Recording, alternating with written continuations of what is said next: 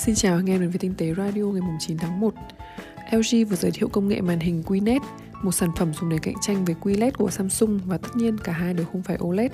Vậy qled là gì? qled về bản chất chính là màn hình LCD đèn nền LED.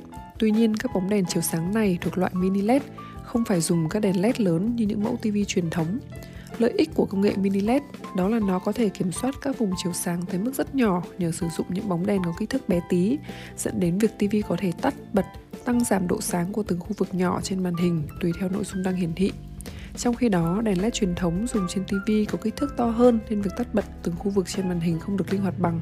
Trên các model TV mini LED mới ra mắt thì phiên bản 86 inch chỉ có đến 30.000 bóng đèn LED khác nhau, tức mật độ bóng LED trên mỗi đơn vị diện tích dày đặc. Độ tương phản có thể lên tới 1 triệu một và số vùng thay đổi độ sáng là 2.500 vùng rất ấn tượng. LG cho biết tấm nền TV mini LED của họ có kích thước 86 inch đem lại độ tương phản lên đến 1 triệu một cùng 2.500 vùng thay đổi mức độ chiếu sáng. Từ đó những nội dung HDR sẽ được hiển thị một cách rõ nét hơn, tần số đáp ứng đem lại cũng đạt 120 Hz. Nói thêm về chữ QNET, Q là quantum, còn N là nanocell.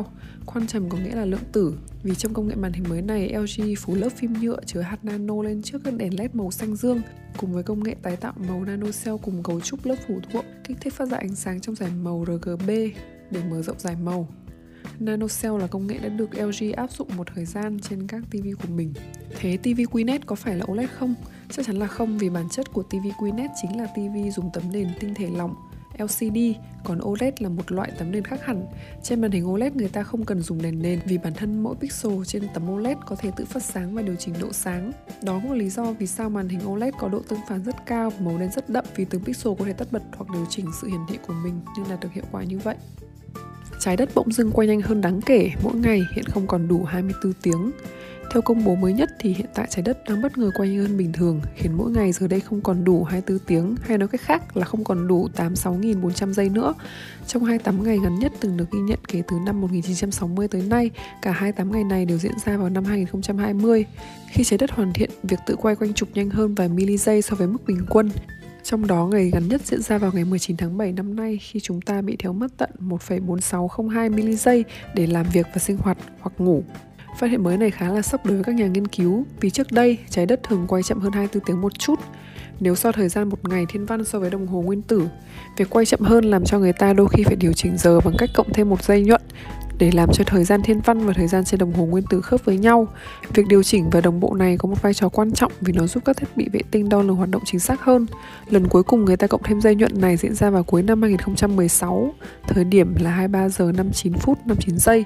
Tuy nhiên tình hình hiện tại đang diễn biến ngược với quá khứ khi mà thế đất quay nhanh hơn. Họ buộc phải điều chỉnh bằng cách trừ bớt dây. Tuy nhiên các nhà khoa học vẫn chưa xác định được cụ thể họ sẽ bù thêm chính xác bao nhiêu và bù vào lúc nào. Sẽ cần những cuộc họp quốc tế về vấn đề này để đưa ra quyết định cụ thể.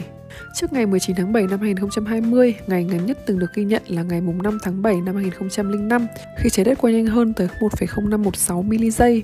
Việc điều chỉnh bằng dây nhuận có lợi nhưng cũng có hại. Chúng sẽ đảm bảo các quan sát thiên văn và các công cụ vệ tinh được đồng bộ chính xác với thời gian trên đồng hồ. Tuy nhiên, chúng lại có thể gây ra một số rắc rối liên quan đến các ứng dụng ghi nhận dữ liệu và các cơ sở hạ tầng viễn thông.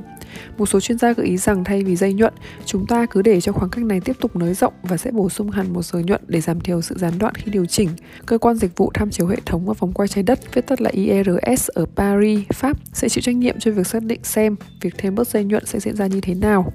Việc trái đất quay nhanh hơn cũng đem lại nhiều thay đổi về mặt môi trường.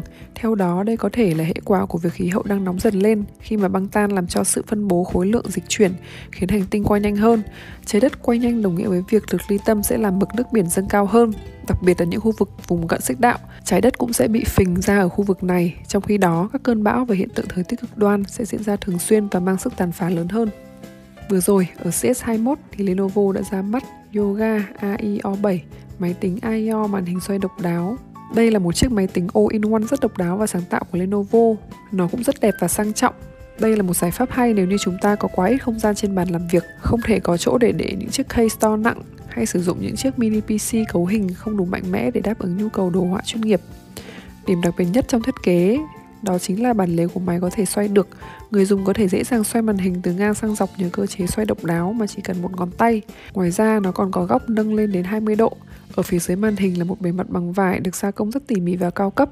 Lenovo tích hợp vào đó một hệ thống loa được JBL và Harman tinh chỉnh để cho âm thanh sống động hơn. Chân đế được làm bằng kim loại giúp giữ cố định cả thiết bị.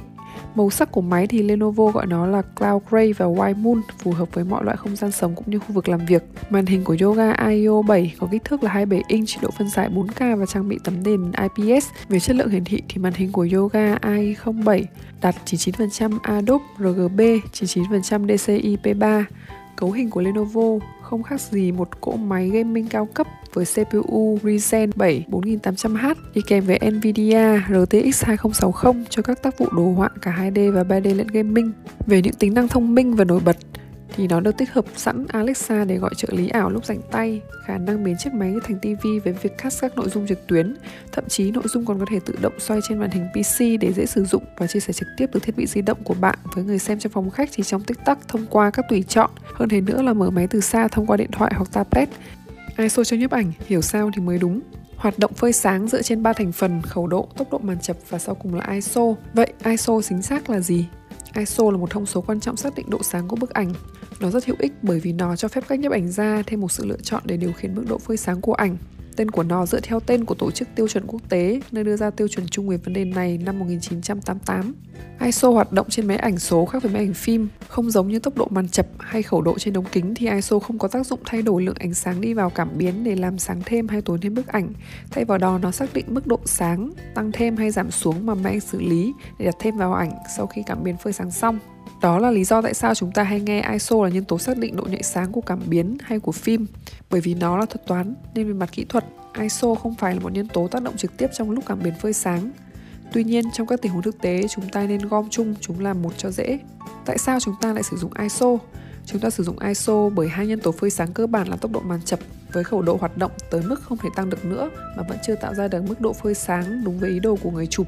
Mặc dù là khẩu độ và tốc độ màn chập có thể thay đổi độ phơi sáng nhưng nó lại tác động đến nhiều yếu tố khác. Tốc độ màn chập kiểm soát độ nhòe của chuyển động, khẩu độ kiểm soát độ sâu trường ảnh và độ sắc nét.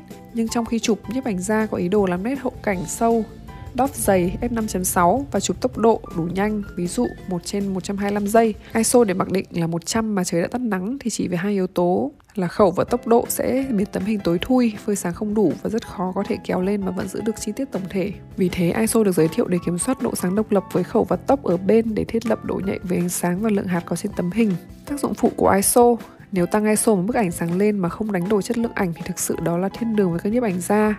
Nhưng hiện tại mỗi khi tăng ISO lên thì sẽ làm giảm chất lượng hình ảnh tùy thuộc vào mức độ ISO và cách xử lý nhiễu hạt của từng dòng máy ảnh. Bởi vì tất cả cảm biến máy ảnh đều tồn tại nhiễu hạt nền, khi làm sáng bức ảnh bằng ISO sẽ có hai hậu quả diễn ra. Đầu tiên là nội dung bức ảnh sẽ được nâng độ sáng lên cùng với nhiễu hạt. Thứ hai là tăng ISO sẽ làm giảm độ tương phản. Khi tăng ISO thì những chi tiết vùng tối sẽ bị mất đi và những vùng sáng bắt đầu sáng hơn.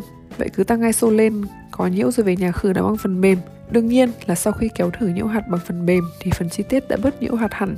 Nhưng một hậu quả đi kèm là chủ thể sẽ bị mờ như kiểu có tác động của công cụ brush, chi tiết và độ sắc nét của chủ thể sẽ giảm đi. Đó là một số thông tin cơ bản về ISO cho những anh em mới chơi máy ảnh có thể tìm hiểu. Cảm ơn mọi người đã nghe radio ngày hôm nay. Mình là Blue Jun đến từ diễn đàn tinh tế.vn. Xin chào và hẹn gặp lại.